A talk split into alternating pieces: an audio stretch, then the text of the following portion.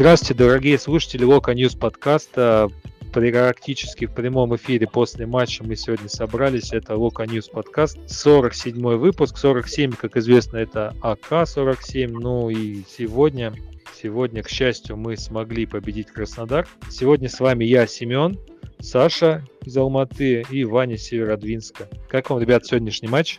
Круто, что победили. Краснодар все-таки достаточно сильный соперник. Первый тайм был прям очень шикарный. Николич переиграл Гончаренко полностью. Краснодар не знал, что делать с мячом, который был у них дофигища времени, а Локомотив знал, что делать с мячом, и Образцов вбегал в контратаки, две из которых Смолов завершил голами. Можно было забивать и больше, кстати. Второй тайм уже был похуже. Почему-то игра наша контратакующая пропала, а Краснодар прям начал давить. И этот черт колумбийский прям продавил всю защиту, забил все-таки. А если там не забил, дали бы пенальти. Э, круто, что победили. Не круто, что опять пропустили. Наконец-то первыми смогли забить в этом чемпионате. Валидольчика, как обычно, пришлось употребить некоторое количество. Без этого как-то не получается у нас. Ну, как известно, мы локомотив, мы любим страдать. Поэтому порцию отличного футбола разбавили таким кипишем и валидолом. Первый тайм был шикарен, контратаки наше все, видимо. Во втором потели, ну, кажется, мы просто по физике не готовы именно к такому футболу, который был запланирован на Краснодар. Надо быть э, много времени без мяча и быстро убегать в контратаке. Это физически сложно, и, видимо, нас пока хватает минут на 60-70, а потом вот, ну, вот тот самый дольчик пришлось употреблять. Выставили здорово. Колумбиец, конечно, мощный парень. Он, по сути, обыгрывал, ну, вот так вот, заметно обыграл только едва, там, Куликов, когда с ним играл, а Макеев, ну, более-менее с ним справлялся. Ну, или было, его успевали как-то подстраховать. Не так страшен черт, как его малюют. Я, знаете, хотел о чем сказать. Э, мне очень тоже понравился первый тайм. Очень прикольно, как там мы так выбегали, так несколько раз вообще по каким-то канонам лучшим э, какого-то там супер контратакующего автобуса. Но автобусом, конечно, нас наверное, трудно назвать. То, что мы во втором тайме стали играть хуже, связано с тем, что у нас просто люди устали в центре поля. Может, вы смотрели финал Лиги Чемпионов Барселона, когда с Челси играл, когда у Челси Дидье Драгба бегал, там, выбегал очень сильно он там пытался, старался. Все, наверное, смотрели, да?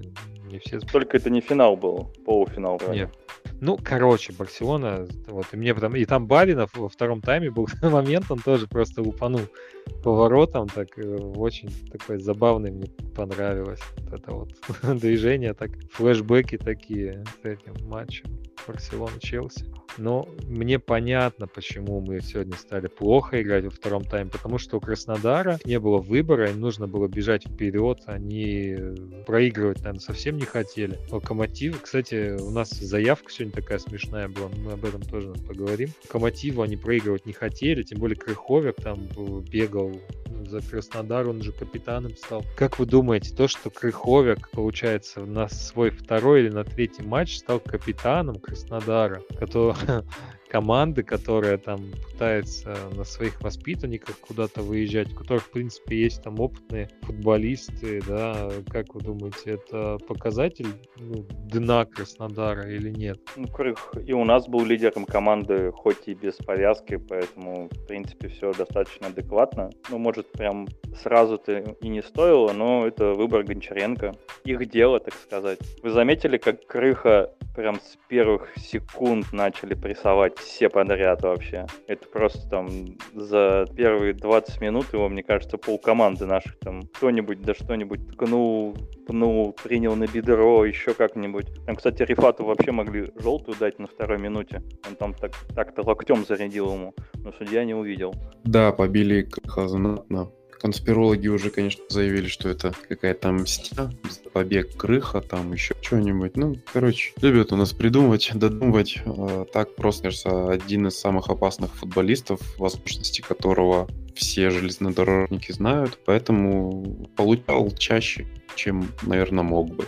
А по поводу выбора капитана, мне немного это странно, то, что человек только пришел, и ему сразу дали повязку. Хотя есть люди в команде, которые наверняка, у которых есть определенные лидерские качества, и которые в команде как бы подольше. Я, конечно, не знаю критерии выбора капитана Гончаренко, но мне это кажется немножко странным. А если вспоминать те комментарии, кто близко знаком с ним, ну как близко, кто работал в Локомотиве и видели его со стороны, они писали, что Крыха в Локомотиве навряд ли бы назначили капитаном, потому что он ведет себя как, как наемник. У него есть контракт, он отлично его выполняет, но мне кажется, вот так, такой вот на роль капитана, который как-то душу вкладывает, ведет команду, это как-то больше, чем требуется от наемника. Пусть даже он выполняет свою работу на отлично, но он немножко отстраненный был в клубе. Ну, под тем комментарием, что я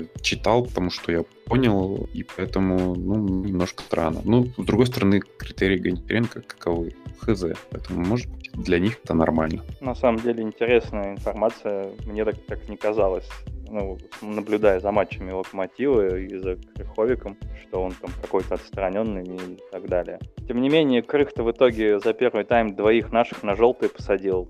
Как бы били-били, а в итоге неизвестно, как бы смогли его как-то устрашить этим или нет.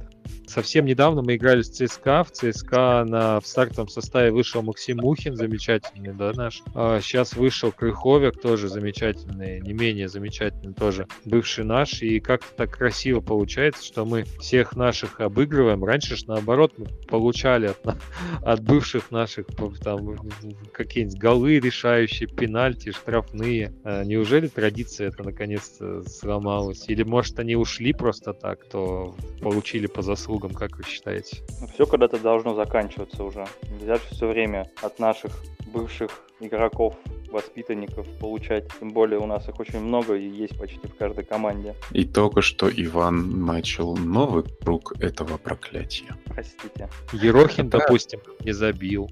Он обычно всегда нам забивал тут не забил. Еще и свалил то, что же пенальти поставили. Ерохин, это же наш бывший. Состав сегодня у нас вышел достаточно неожиданный. То есть у нас всем известно, что сломался сейчас Залуиш. Практически у нас нет нападающих. В старте вышел Лисакович. Если брать по этим пяти турам первым, то там единственный полевой игрок, который все матчи у нас провел, это Стас Магеев. Как вы, ребят, считаете? Рота... Это ротация или это необходимость или что это у нас происходит? Николич по после матча сказал про ротацию, но она как-то выглядит немножко странно, потому что у нас за пять туров лишь два раза сыграла одна и та же пара центральных защитников. Это был Стас с Мурило. Потом Мурило сломался. Может быть, они и дальше бы продолжали играть? Неизвестно. С Пабло тоже какие-то непонятки. Ну, едва и позже подъехал, понятно. Ну, сейчас два матча сыграл уже опять подряд. Вот как-то ротация мне немножко представляется в другом виде, что не центральных защитников тасовать каждый матч практически. И вообще защиту обычно как-то не принято трогать, чтобы она сыгрывалась и так далее.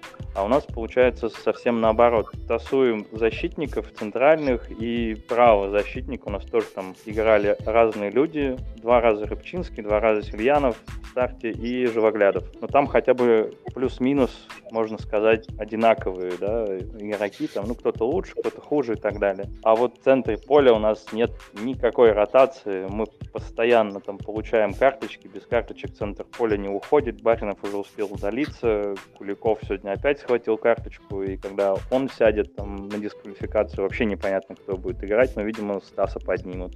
Ну или этот новый француз выйдет. С центральной э, парой защитников все в целом понятно. Там просто свои истории. Мурила то травмируется, то не травмируется, то занимается, то не занимается. Сегодня вот на стадионе мы его видели. Надеюсь, это скоро поправится. Походу уже не к Динамо, а после матчей сборных. Пабло то одно время думали его продадут, потому что он там типа медленный, не подходит под высокую защиту и э, вообще под концепцию рангника. Но потом, видимо, что-то передумали, что-то увидели, может просто не получилось с кем-то еще договориться и решили оставить. Ну, потому что он и матчи выдает иногда так себе. Весной было лучше, скажем так. Может, сейчас он не устраивает в данном конкретном матче. Ну вот, едва подъехал, молодец. Вроде неплохо справляется получается что-то. Макеев, Стас просто вообще бомба вызов в сборную получил.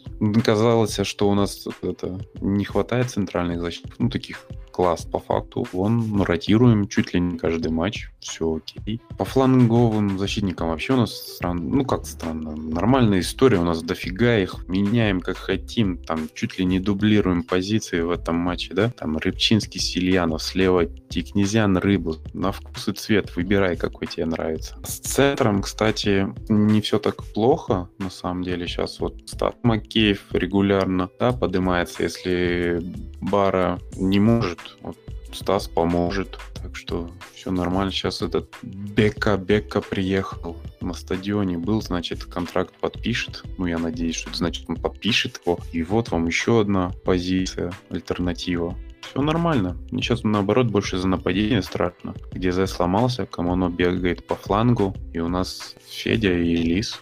И все. А, ну еще этот Зинович, белорус, но он тоже непонятно, нападающий или полузащитник. В этом Ротат... проблема, что у нас э, центр поля и атака играют одним и тем же составом. И сегодня было очень хорошо видно, как Жамаледдинов просто встал после там часа игры, и если он в первом тайме там круто удерживал мяч под давлением, там обыгрывал, отдавал, то потом он его просто принять уже не мог. А Миранчук, походу, вообще не может играть, что даже такого уставшего Жамаледдинова меняют не им. Ну и в атаке у нас осталось там по факту два нападения нападающих. Хотя мы играем сейчас последний матч с двумя нападающими в старте, то есть их вообще некому менять. В связи с этим э, интересно, будут ли у нас еще приобретения в центр поля и в атаку, потому что после матчей сборных начнется Лига Европы. Ну, слава богу, кубка у нас не будет, да, до весны. И непонятно, как мы будем опять справляться с этим графиком.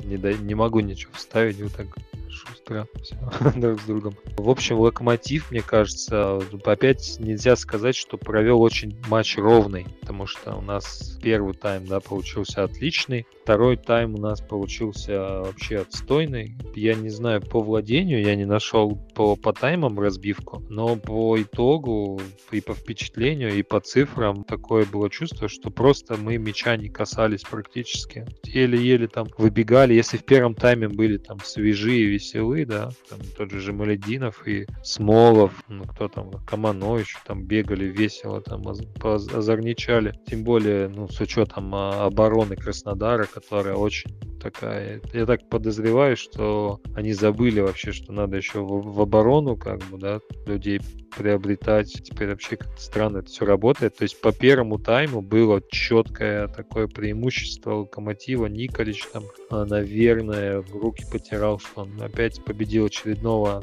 считаю, топ-тренера, да, по российским меркам. По второму тайму я понимаю, да, что у нас некому просто выходить на поле элементарно. Нет, вообще не было ни одного нападающего в запасе, ну, кроме Зиновича. Но Зинович это скорее полузащитник по всем э, характеристикам, которые ну, мы видели, да, там по матчам предсезонным, по рассказам. В любом случае, это не игрок старта, даже не игрок замены, так как действительно у нас Жемалединов там из последних сил своих бегал и Смолов. В принципе, Смолов-то может еще там побегать и пробить нормально, даже в самом концовке матча уже из последних сил. Жемалединов просто устал, Миранчук не выходит, да, непонятно, что делать. Еще меня очень напрягает та ситуация, что у нас вся, по-моему, полузащита была на карточках по итогу матча. Но я точно знаю, что Баринов получил, Жемалединов, Куликов, по-моему, все получили карточки свои, жел... ну, желтые, к счастью. В какой-то момент, скорее всего, у нас уже пойдут дисквалификации. Если смотреть по динамике, то они пойдут прям вот-вот уже дисквалификации. Как вы думаете, ребят, как мы будем с этим справляться, с этой проблемой дисквалификации потенциальной? Потому что у нас очень мало, действительно мало полузащитников. Так вот об этом и говорили, про ротацию, что защитников-то мы тасуем постоянно, а в полузащите это сделать не можем. Да, скорее всего, будут какие-то приобретения. Ну, центр поля, конечно, немножко страшно. Я в том плане, что у нас есть на подмену там, Макеев, который поднимается, как только с опорником что-то происходит, будь то Баринов или там, если вдруг что, Куликов, он поднимается выше, и вот француз молодой. В принципе, замена двум центральным полузащитникам, грубо говоря, у нас есть как-то что-то. Рифата заменить, конечно, будет сложно, точнее невозможно, учитывая ту форму, которую он брал в этом году, в календарном, да, 21-м.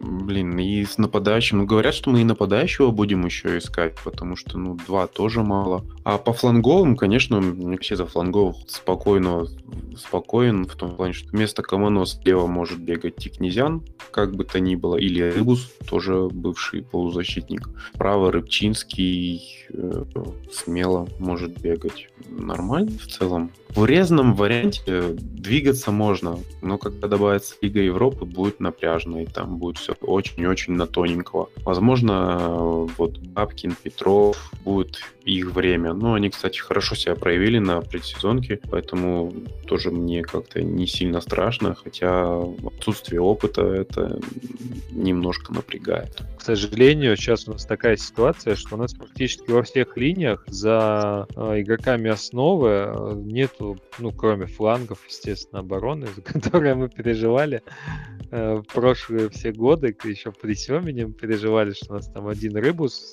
толковый, в принципе, да, там до Игнатьев стародавний, как говорится. А сейчас у нас 5 или 6 или там сколько у нас фланговых защитников, там, которые плюс-минус могут каждый сыграть там, на левом, на правом фланге. Сейчас у нас горшочек стал варить не в ту сторону. А, действительно, да, есть у нас там обойма футболистов, но за ними нет запаса. То есть у нас по большому счету на скамейке из ну, нормальных, нормального уровня игроков у нас только Пабло и Миранчук, в принципе, да, вот сегодня были, допустим, которые могут выйти. Остальные молодежь не обстреляна. Это касается, ну, Тикнезян там с натяжкой, да, можно сказать, что ЦСКА перешел, там какой-никакой опыт имеет. Если француза этого молодого брать, которого там из второго французского дивизиона взяли, мне кажется, точно игрок не в старт, то есть его надо встраивать будет еще в игру. И еще непонятно, на какой позиции он будет играть, опорника или центрального защитника. Я читал, что он может и правого защитника сыграть, то есть он у нас будет седьмой, получается.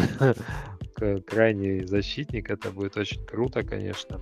Но вообще да очень... Не, не будет он защитников играть, зачем? У нас с защитниками нет проблем, а в центре поля ну, ну, нужны игроки. Это уж, а, я думаю, а... совсем, когда все плохо будет. Не, я это все я понимаю, да, твою мысль, но я по описанию этого Алексиса Бека-Бека я понял, что он больше оборонительный такой человек, ближе между центральным, ну, типа такого Магеева, такого французского, плюс ему 19 лет, э, новый чемпионат, точно игрок не в старт. То есть, если ну, за 20 немножко было, в принципе, можно было к игрока стартового состава рассматривать. С другой стороны, у нас есть пример Мухина, да, которого выпустили на поле, он сразу стал играть. Почему француз не может тоже так себя ну, зарекомендовать, показать, я не знаю. Хорошо живем, что покупаем за 7 лямов игрока не в старт. Мне кажется, прям отличная такая мысль. Я думаю, что как раз его-то купили под, уже под основу. Ну, понятно, что он там, может, тренируется, сейчас будет перерыв на сборной и так далее. Но я думаю, что он будет много играть. Ну, если там трав не будет, и он там совсем не с пляжа приехал, как говорится. Вообще, мне кажется, что Рангник, приехав в Россию, окунувшись в наши реалии, немножко офигел от того, что у нас там молодыми считаются игроки, которым 22 и 24. Сейчас же модно об этом говорить, что даже комментаторы говорили, что пол состава вышли, что им меньше там 24 да, лет. А Рангник приехал из Германии, где люди в 19 уже под 100 матчей в Бундеслиге проводят. И для него это, мне кажется, вообще какой-то коллапс внутренний. Что это такое у вас тут происходит? И это вот вам парня привез, ему 20, давайте-ка его ставьте, пусть играет. Тренд такой в российской лиге, да, то есть часто берут опытных людей, а, затычки затыкают. Того же вот Зелуиша мы взяли, взяли, чисто затычка. Тот же Краснодар сейчас 28-летнего этого Бизона взял колумбийского, который там продавил все, что можно сегодня. Внезапно как-то. В принципе, пробовали, много же молодых. Локомотив тот же привозил молодых. Ничего не помню. Тут Синя того же, я вот вспоминаю. Тоже талант из талантов. С учетом российских реалий, мне кажется, подход очень рискованный.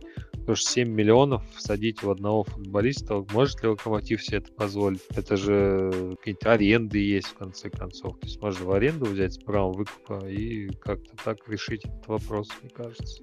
Ну а ты представь себе ехать в Россию, в аренду. Вообще непонятно, будет у тебя шансы играть или как адаптация, ты же сам, сами вот говорим, да, это сложно. А, мы, конечно, офигел от наших условий, но мне кажется, что он офигел, как у нас это все происходит. И в любом случае, вот этот француз, он приехал с большим прицелом на основу. Вопрос в том, как быстро. И здорово, ну, было бы здорово, шикарно, если бы он приехал на сборы, но там все равно Олимпиада была, так что при любых складах не судьба. Но хотя бы есть вот перерыв сейчас на сборные, и я надеюсь, его никуда не вызовут, и он сможет влиться в состав худо-бедно, и на заменку это железно будет. А по поводу 7 лямов, ну, во-первых, мы не знаем условия сделки. Я слышал от чуть ли не от 3 миллионов, а 7 это там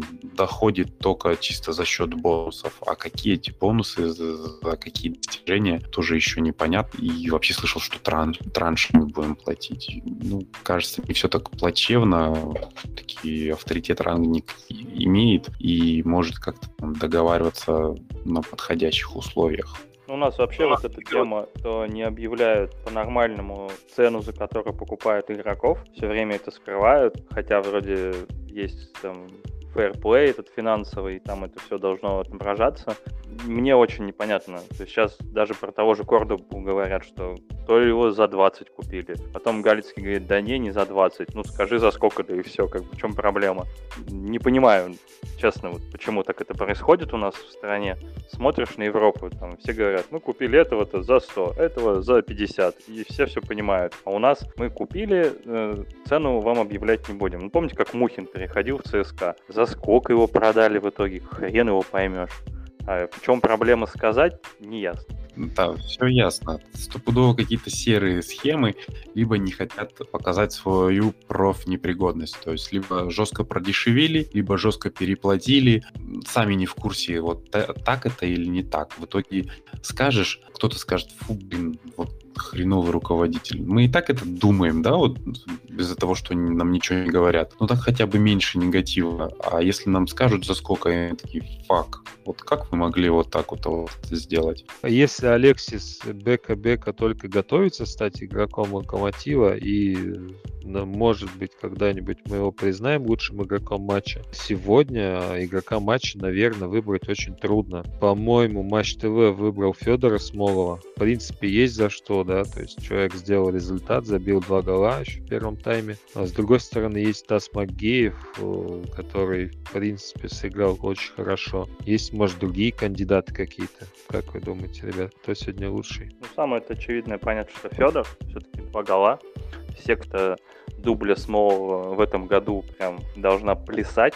Уже целых два дубля было в этом календарном году. Рифат тоже был хорош, но Рифат был хорош только час. Вот в этом проблема. Стас, да, Стас молодец, но Кордоба его тоже продавливал. Да, из-под него, может, там не бил, не бил, да, не забивал, но, тем не менее, борьбу ему тоже проигрывал. Мы, кстати, очень много сегодня единоморств, в принципе, проигрывали. Помню, показали где-то во втором тайме, там вообще чуть не двукратное преимущество было. А еще Павлович об этом говорил, что очень важно выигрывать единоборство. Но это, видимо, как-то с физикой связано. Ну, не знаю, больше не могу ничем объяснить, хотя, с другой стороны, мы выдавали волевые матчи на гора, четыре подряд.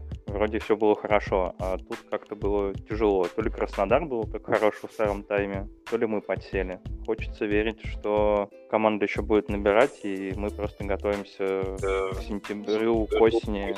Я вот тоже как бы не могу кого-то одного, честно говоря, выделить, понимая, что Федя и Рифат, они сделали результат, да, два гола, две передачи. Федя был не идеален, а Рифат тоже устал и не мог бегать и работать на, на максимум. А Макеев вроде ничего никому результативно не проиграл, хотя тоже был не идеален, но матч был очень даже хороший. И вот этот триумвират, мне кажется, вот самое подходящее на выбор лучшего игрока. А больше так вот, ну, никого и не вспомнишь, да и не будет никого лучше вот этих троих. Я все-таки, знаю, я понял, я буквально вот сейчас только что осознал, почему мы стали проигрывать единоборство, потому что у нас сейчас легкий стал, такой легковесный э, центр полузащиты, центр атаки, все легкие такие, Куликов, там, Баринов, Макгеев. Может, поэтому как-то э, похитрее, что ли, стали. А если брать по матчу,